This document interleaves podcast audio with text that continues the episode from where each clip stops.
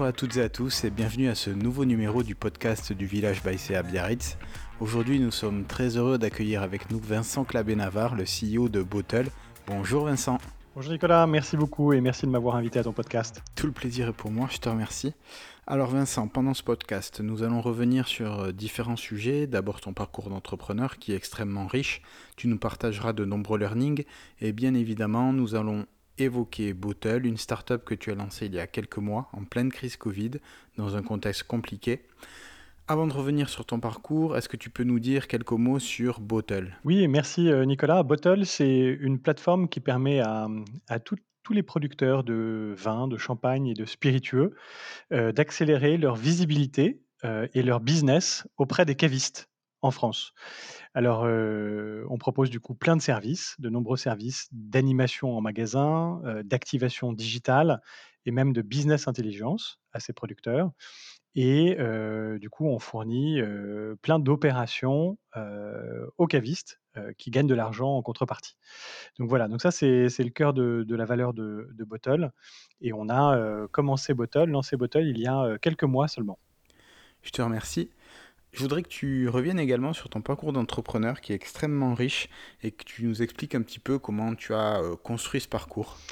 Oui, eh ben alors écoute, j'ai été, entrepreneur, enfin entrepreneur, plutôt, d'abord j'avais des velléités d'entreprendre, depuis, depuis toujours. je pense qu'à mes 15 ans, j'ai commencé à à créer des projets, des projets d'équipe, des associations. J'ai été président et j'ai créé beaucoup de d'associations, que ce soit des associations, sportives, des associations, de philanthropie, des associations, culturelles. Enfin bref, j'ai toujours été à l'origine de de nombreux projets, certains qui sont, toujours très vivants et très beaux et qui sont du coup portés par d'autres. Et puis, évidemment, j'ai fait une majeure entreprendre pardon, en école de commerce et parce que c'était vraiment, c'était déjà mon ADN. et puis voilà, et puis je suis rentré en fait chez Rémi Cointreau pendant pendant 12 ans. J'ai travaillé chez Rémi Cointreau. Alors, on, peut se dire quel est le rapport avec l'entreprise ou, ou, plutôt l'entrepreneuriat. je dirais a priori pas, sauf que à chaque fois chez Rémi Cointreau, j'ai créé mon propre poste. donc parce que je proposais des solutions, des idées qui faisaient que à chaque fois, on, me, demandait de, prendre les postes euh, en question. Alors voilà, et puis il se trouve que mon dernier poste chez Rémi Cointreau, euh, j'ai été euh, directeur général d'une marque de liqueur, de liqueur basque qui s'appelle Isara. et il se trouve que, mmh, c'est la raison d'ailleurs pour laquelle je suis au Pays Basque. et, Isara, en fait, j'avais fait une, proposition de, rachat à titre personnel d'Isara au propriétaire de Rémi Cointreau. donc c'est pour te dire qu'effectivement, déjà, déjà en, en tant qu'entrepreneur, ah en tant que salarié, je dirais, j'étais, vraiment très, très orienté vers, l'entrepreneuriat, vers la prise de risque. finalement, les, les, propriétaires de Rémi Cointreau ne m'ont pas cédé Isara, mais j'ai pu, ils m'ont proposé, enfin, j'ai pu partir, relancer Isara quand même, avec les mains libres, si je puis dire, puisque les propriétaires de Rémi Cointreau m'ont donné carte blanche pour relancer cette marque-là. Euh, avec un deal d'intrapreneuriat. Et donc, euh, mon dernier poste finalement euh, de salarié était un, super job d'intrapreneur. Et je pense que en 2010, 2011, quand ça s'est fait, j'étais un des, enfin, j'étais probablement le premier intrapreneur de Rémi Cointreau. C'était assez rare encore d'être intrapreneur dans, dans, des grands groupes. Maintenant, ça devient un peu plus fréquent, mais, mais voilà. Et puis, je suis parti après la relance d'Isara. J'ai relancé Isara pendant 4 ans. ça s'est plutôt bien passé. Et puis, du coup, au bout de 4 ans, j'ai démissionné pour, pour lancer une première startup qui s'appelle Message in a Window. Et ça, c'était en 2015. et donc, depuis 2015, je n'ai pas cessé finalement d'entreprendre. Justement, tu viens de parler de Message in a Window. Je voudrais que tu nous expliques le lien et la suite logique que tu as vu entre les activités de Message in a Window et ce que tu fais aujourd'hui sur Bottle. Oui, bien sûr. Euh, eh bien, quand j'étais chez Rémi Cointreau, euh, j'ai très souvent sur les différentes marques sur lesquelles j'ai travaillé, dans les spiritueux, hein, du coup, sur des marques de cognac ou de liqueur, par exemple, euh, j'ai toujours remarqué qu'on avait le souhait, de rendre nos marques visibles, en vitrine, chez les cavistes, dans les bars à cocktails, chez, dans les department stores, les grands magasins, que ça soit en France ou évidemment, à l'international. Et à chaque fois qu'on planifiait, que ce soit, que ce soit moi ou que ce soit, tous les brand managers et les directeurs, marketing de chaque marque, à chaque fois qu'on planifiait des opérations, en vitrine, ça plantait parce que c'était, abominable, de réaliser ce genre d'opération. Abominable parce que, c'était extrêmement, difficile d'identifier les bons commerces, extrêmement difficile de négocier de gré à gré avec chacun des commerçants, la mise à disposition de vitrines, extrêmement difficile ensuite, d'un point de vue opérationnel, de gérer, les prises de mesure, la fabrication des décors, les installations, les désinstallations et cetera. Et puis c'était impossible, de synchroniser, des opérations dans plusieurs, points de vente en même temps, et éventuellement dans plusieurs pays en même temps. Alors, l'idée de Message in a Window est à peu près, a un peu démarré là, même si, j'en avais pas une conscience, particulière à ce moment-là. Mais quand j'ai quitté Rémy Cointreau, c'est bien c'est bien Message in a Window que je voulais construire sur cette, sur cette base-là, mais avec l'idée que je voulais, plus que ça, plus que répondre à un à besoin ou à une difficulté de marché, je voulais, surtout, réinventer, ou plutôt révolutionner l'affichage, urbain, en disant qu'en en France, par exemple, il y a plus d'un million cinq cent mille vitrines de commerce, partout sur le territoire et que, en soi, ces vitrines-là représentent le plus grand média d'affichage urbain, en France et dans le monde, tout simplement. Et donc, donc mon idée, c'était de dire: «Bah, voilà, ces espaces-là, ils existent déjà», un peu sur, sur le modèle d'Airbnb, hein, qui est le plus grand hôtelier du monde finalement sans posséder une seule chambre d'hôtel, ou, Drivey qui, enfin ex-Drivey qui, qui était le le plus grand, loueur de voitures sans posséder une seule voiture. Moi, avec Message in a Window, je voulais, vraiment créer le plus grand réseau d'affichage outdoor, au monde, sans posséder un seul panneau d'affichage. Ces vitrines, elles existent et elles ont le mérite d'être incarnées par, par des commerçants.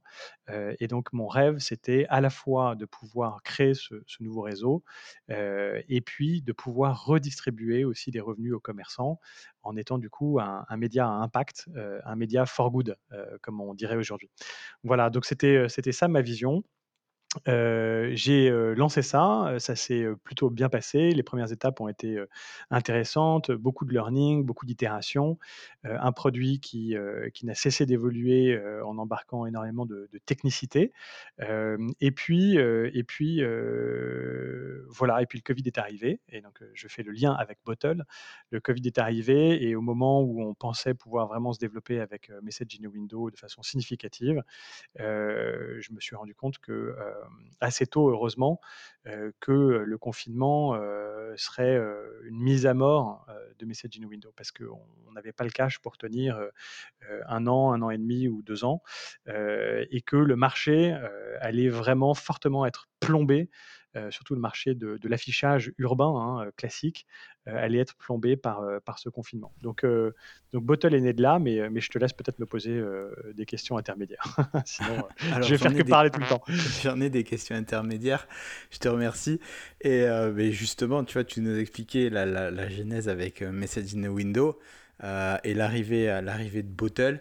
Heu, finalement, pour vous, est-ce que c'était complètement un nouveau projet ou heu, comment s'est articulée cette suite logique, en fait, en entre ces 2, heu, ces 2 initiatives? Oui, alors, bah, pour répondre à ta question d'abord, en fait, sur Message in Window, pendant 5 ans, on a, développé de nombreux actifs. Des actifs, pour certains, très intéressants, et puis pour d'autres, plus éphémères. Et donc voilà et dans les actifs très intéressants et c'est ça qui a conduit vraiment à la création de Bottle, il y avait, peut-être au moins 3 actifs significatifs. Le 1er, c'est que, comme on déployait des campagnes de communication dans et on déploie toujours, hein, d'ailleurs avec Message in Window qui est une marque qui existe encore. On déployait des campagnes de communication dans les vitrines, de magasins et qu'on gérait l'ensemble des opérations et cetera. Hem, on a une technicité, heu, liée à la gestion des vitrines qui est extrêmement forte. Donc on a une techno, si je puis dire, heu, propriétaire, unique, heu, fondée sur, heu, beaucoup d'expérimentation et d'itération, qui est unique. Donc on avait ce on avait cet actif vitrine, un super actif. Deuxième, 2 actif qu'on avait, c'est que, au fil des années sur Messaging Windows, on s'est rendu compte, enfin on le savait, hein, mais qu'on avait des clients heu, pas mal de clients vins et spiritueux, donc des producteurs, des grands groupes en fait, hein, grosso modo, des Moët Hennessy, des Pernod Ricard, des gens comme ça, qui, heu, nous faisaient confiance et qui étaient des clients récurrents. Et et du coup, heu, c'était vraiment un deuxième actif, identifiable assez rapidement. C'est se dire: «Bah, en fait, voilà, on a des chouettes clients qui nous font confiance sur Messaging Windows depuis des années, et qui sont, des, capables même d'investir, plusieurs dizaines ou voire centaines de milliers d'euros par an». Et donc c'est c'est ce deuxième actif qui était, évidemment identifiable rapidement. Le troisième actif, c'est que, ces acteurs-là, ces clients, avaient l'habitude de déclencher chez nous des opérations en vitrine, donc des campagnes, dans les vitrines de cavistes et d'épiceries fines. Et donc on avait une base de données, sur Messaging Windows de caves et d'épiceries fines très avancées, et avec énormément de cavistes, des des centaines et des centaines de cavistes, qui avaient déjà vécu, des campagnes de communication avec Messaging Windows, heu, voilà. Donc, ça c'était le 3 actif qui qui a beaucoup compté et puis il se trouve qu'on avait un side project, puis je vais m'arrêter là, mais un side project, heu, aussi qu'on avait développé avec Messaging Windows, qui était, heu, justement parce qu'on avait une base de données, heu, de cavistes très avancée, qui était, la mise en ligne, d'un annuaire de tous les cavistes de France, qu'on avait, baptisé Cavist Advisor. C'était juste un annuaire et l'intérêt pour nous, c'était, de rassurer nos clients sur le fait qu'on avait vraiment bien une base de données de cavistes très complète et qu'on pouvait, heu, satisfaire à leurs, à leurs besoins, heu et leurs nécessités de de de de se rassurer sur, la qualité de notre base de données. Et donc, heu, donc voilà et donc c'est vrai que quand on regardait l'ensemble de ces actifs, 1, 2, 3, 4, on se disait: «Bah, voilà, on a une technologie vitrine, très avancée, on a, une connaissance des producteurs, des groupes des vins de vins et spiritueux, qui est assez poussée, avec un historique de clients. On a, par ailleurs une base de données de cavistes très avancée et avec cette base de cavistes, on a, un petit site internet qui s'appelle Cavist Advisor et qui, génère jusqu'à, heu, 100 000, heu, impressions, jour, dans Google. Et donc, en se disant que ça pourrait être intéressant de faire quelque chose avec ça, on a on mis tout ça dans la boîte, on a secoué et puis, en est ressorti Bottle.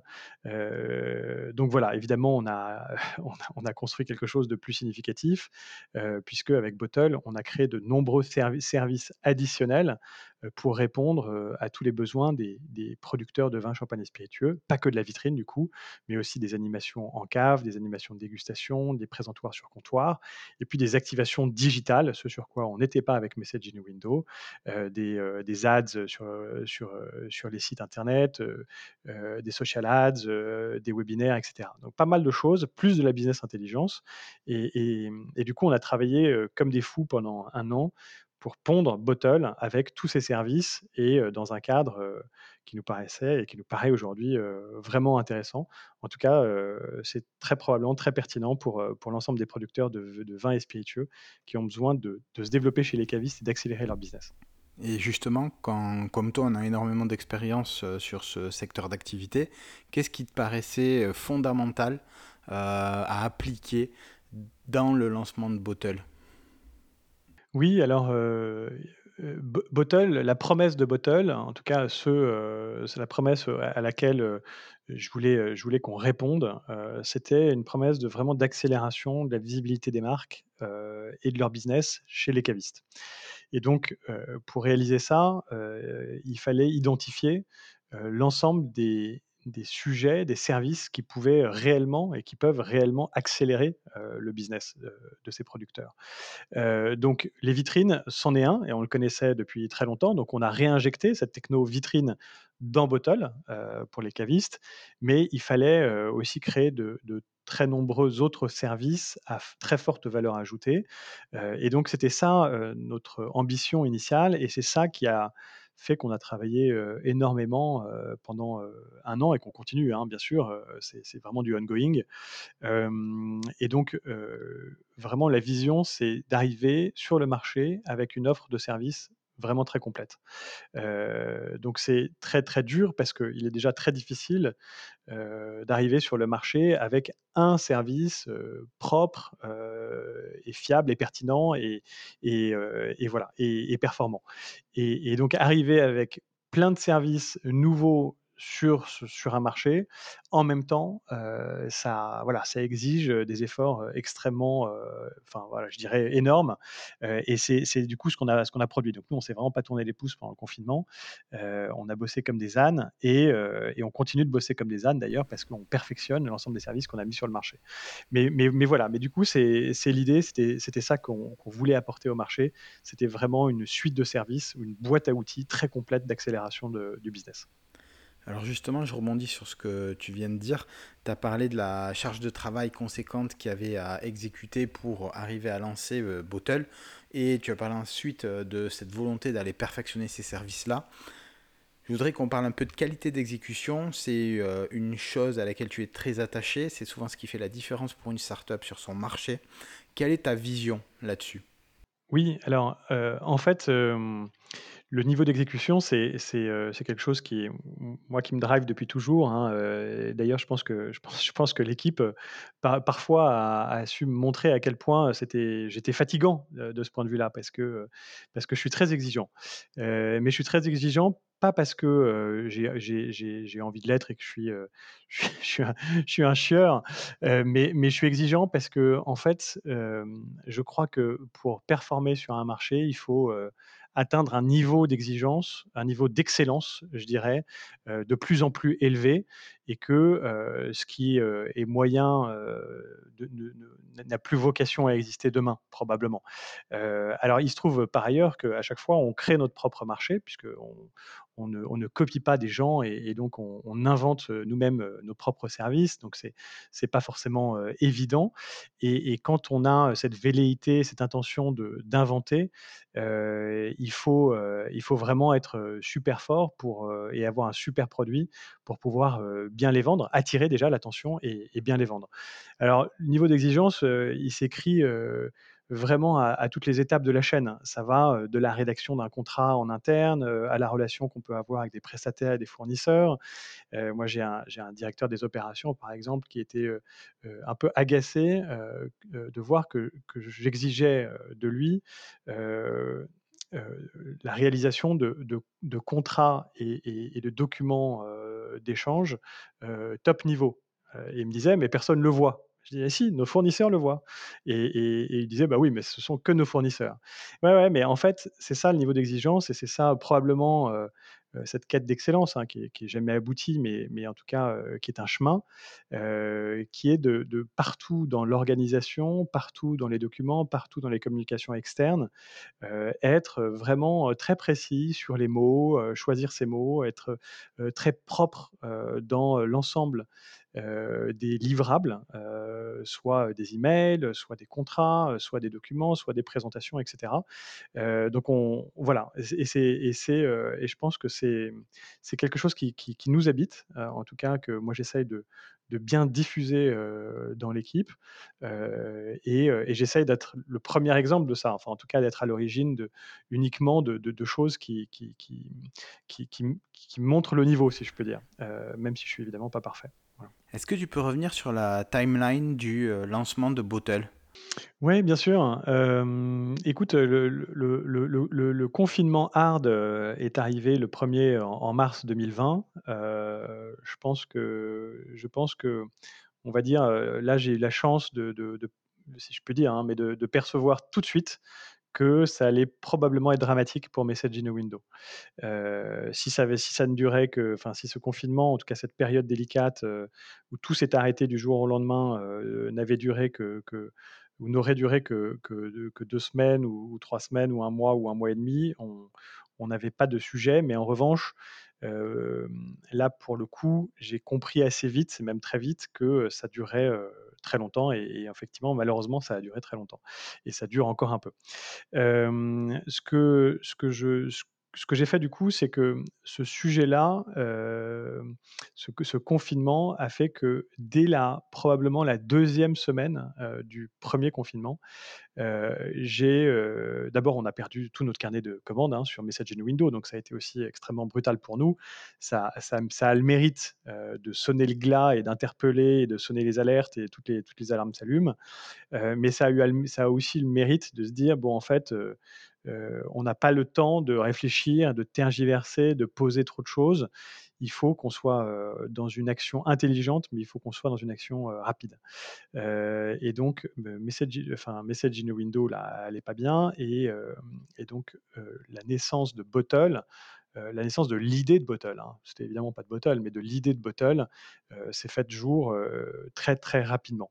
Alors évidemment, il n'y avait pas le nom, ce nom-là n'existait pas à l'époque, mais l'idée de de proposer une suite de services fondés sur nos actifs, existants, était quelque chose qui est arrivé, très rapidement parce qu'on savait qu'on n'avait pas le temps, de fabriquer un nouveau projet entrepreneurial from scratch, heu, avec, heu, de nouvelles idées, avec une équipe, pas forcément formatée pour créer de nouvelles choses et donc l'idée, c'était de dire: «Bon, en fait, on a vraiment besoin de fonder, notre extension ou notre pivot sur, sur nos actifs existants». Donc, donc voilà et il se trouve que,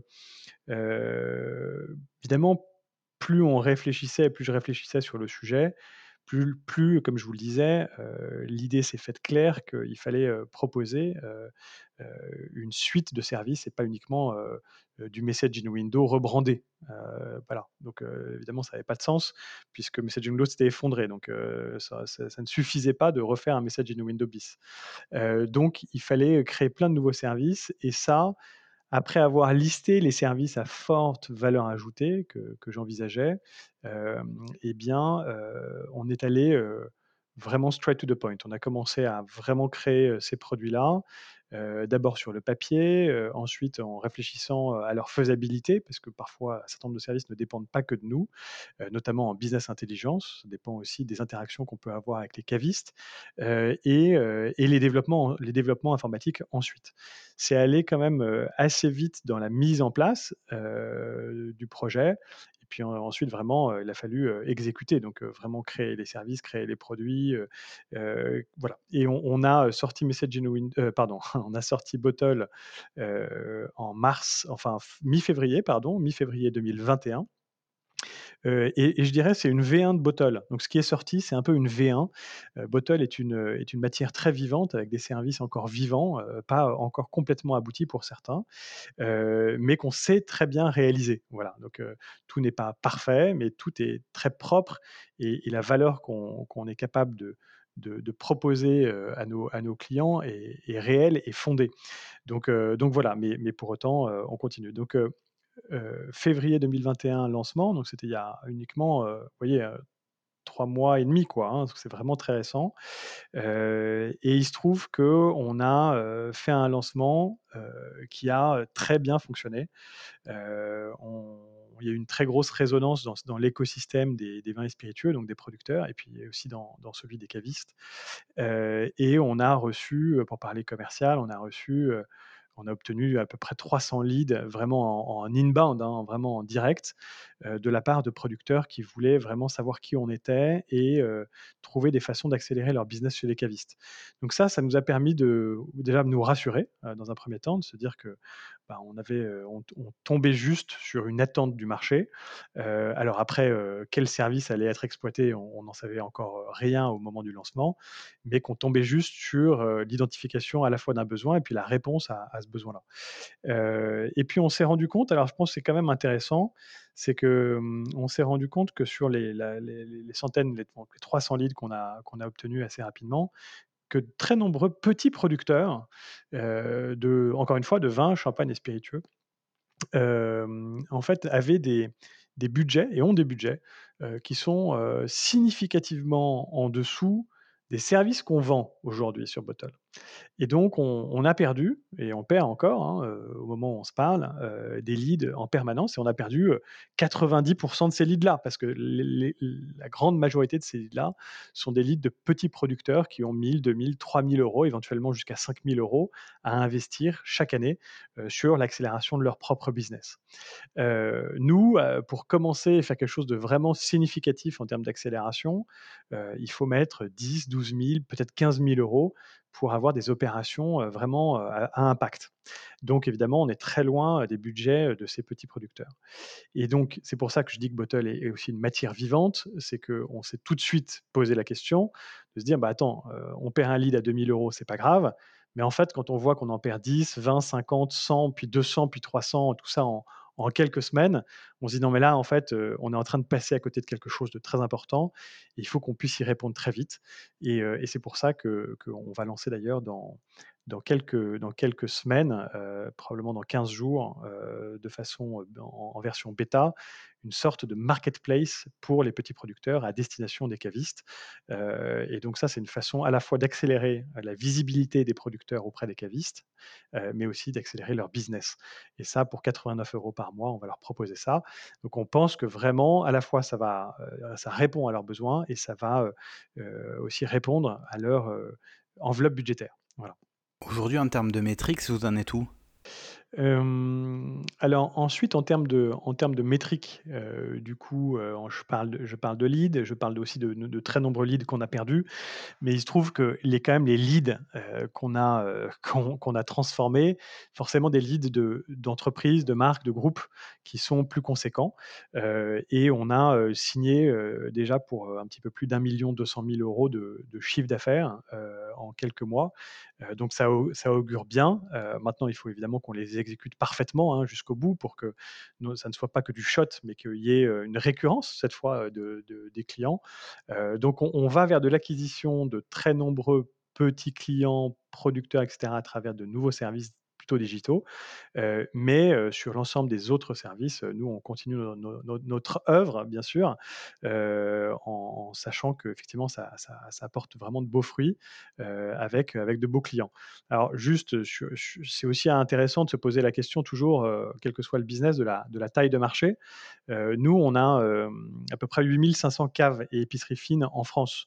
Donc c'est très significative et et la particularité, c'est que ces caves et épiceries fines sont toutes très dispersées sur le territoire et qu'elles sont très indépendantes.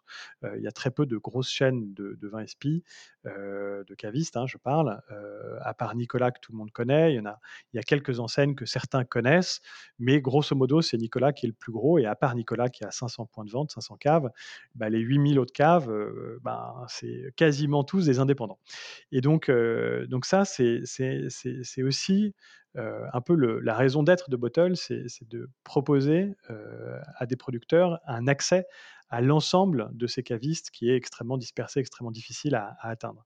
Le 2e, le 2e point, c'est qu'il y a, selon les sources, c'est toujours difficile à vérifier, mais entre 25 000 et 70 000 producteurs de vins, de champagne et de spiritueux. J'inclus les viticulteurs, bien sûr dedans.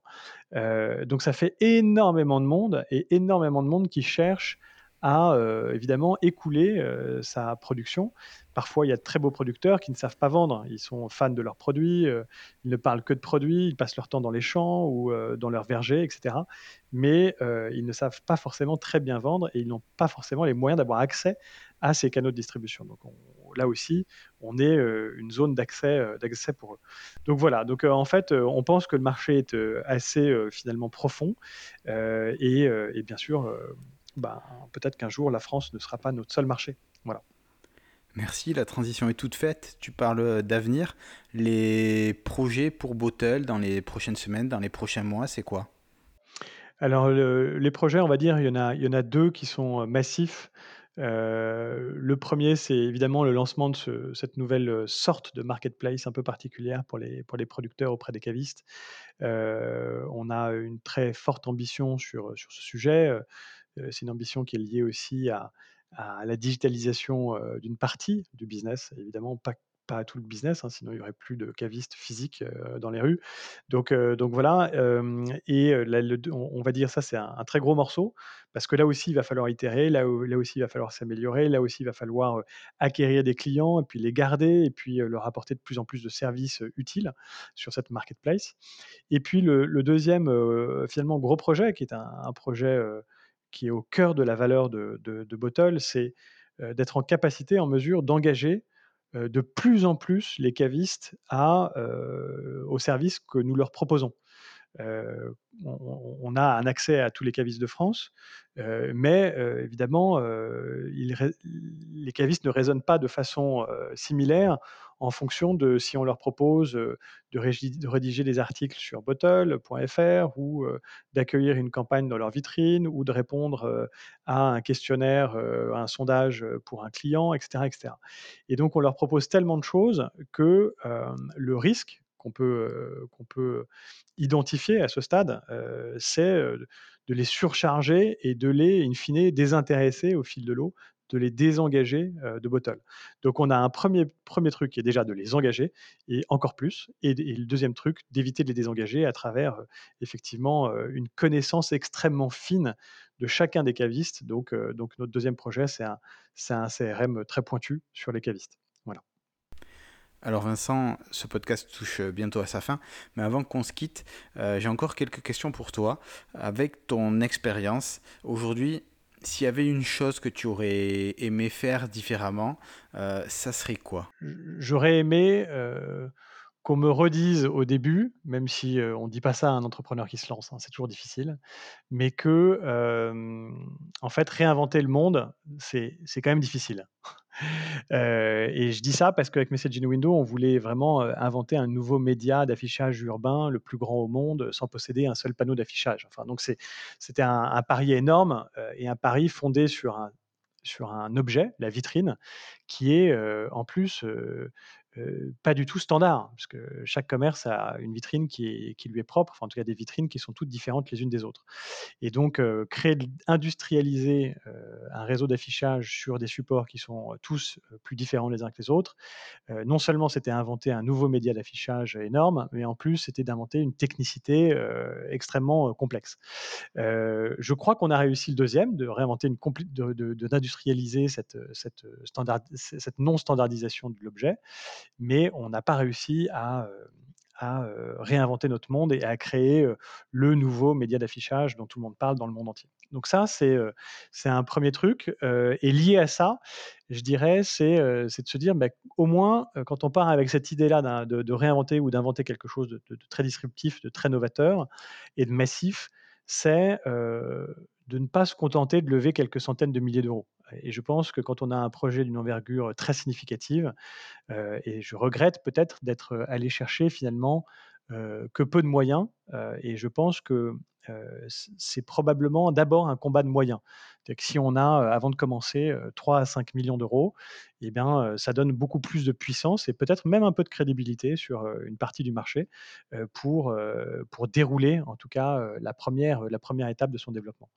Donc voilà, ça ce sont vraiment les je pen je pense 2 des des des choses que que que je retiens, heu, en partie.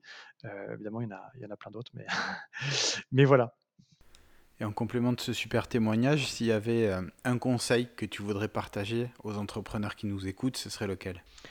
Oui, ben, bien sûr. Alors, heu, c'est toujours facile de donner des conseils, hein. Donc donc ça c'est beau. En revanche, en revanche, moi ce que je ce que je retire de mes expériences au fil de l'eau, c'est clairement de commencer, avec, un produit, qui est ce qu'il est, mais sur lequel on va, tester l'appétence client. Donc il faut absolument sur un début de produit ou un produit qui est en démarrage, vraiment tester le market fit le plus vite le plus vite possible. Alors le plus vite possible, d'abord pour savoir s'il y a une appétence commerciale, s'il y a une appétence client et puis s'il y en a une et c'est ça qui est vraiment, le truc, à trouver, hein, c'est le graal, c'est, là pour le coup de passer, beaucoup de temps à, affiner, peaufiner le produit. Mais c'est d'abord dans un deuxième temps qu'on peaufine, peaufine le produit et ensuite, une fois qu'on a peaufiné le produit sur la base d'un curseur qui est bien posé, hein, qui a une cible commerciale, qui a qui a une répondance commerciale, eh bien là, l'autre l'autre conseil, c'est focus, focus, focus. Ne pas se disperser sur d'autres produits, pas se disperser sur d'autres services, même si la tentation peut être très grande et donc voilà. Tu me disais, tu me posais la question, Nicolas, de savoir, un si j'ai des learnings de choses que j'aurais espéré ou essayé de pas faire ou qu'il vaudrait mieux ne pas faire. Je pense que je me suis aussi dispersé, en essayant, en mettant des charrues avant les bœufs, et en, mettant, énormément de de de de de travail, et sur, des étapes, trop postérieures, à, la création, d'un produit qui tombait sur un parfait market fit. j'ai monté en place plein de partenariats stratégiques d'accélération du business, mais encore fallait-il, que le business puisse, vraiment exister et accélérer et ça, c'est peut-être un regret. J'aurais dû focuser mon effort, encore plus sur le market fit et sur le produit. Une nouvelle fois, je te remercie parce que c'est un témoignage super intéressant. Cette fois-ci, le podcast touche vraiment à sa fin. Si on veut te contacter, on passe par où? Bah, merci Nicolas. Oui, si vous voulez me contacter, si vous connaissez des cavistes ou si vous êtes caviste par hasard, mais si vous connaissez des cavistes qui ont envie d'accélérer leur business, leur visibilité online, offline, en magasin, et bien, et bien surtout, n'hésitez pas à leur donner mon contact, c'est bottle.fr et donc c'est vincent at bottle.fr, b o t lfr De la même façon, si vous connaissez des producteurs de, de vin, de champagne, de spiritueux, des petits producteurs notamment, n'hésitez surtout pas à, les engager, à me, à me contacter, avec joie en tout cas.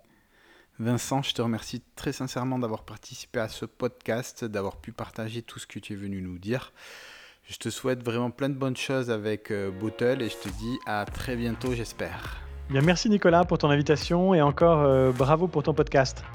Chères auditrices, chers auditeurs, ce podcast touche à sa fin. C'est l'heure pour moi de vous dire à très bientôt. N'oubliez pas que vous retrouvez tous nos podcasts sur les meilleurs réseaux Spotify, Apple Podcasts, Google Podcasts, encore et bien d'autres, bien entendu. Je vous dis à très bientôt. Ciao, ciao.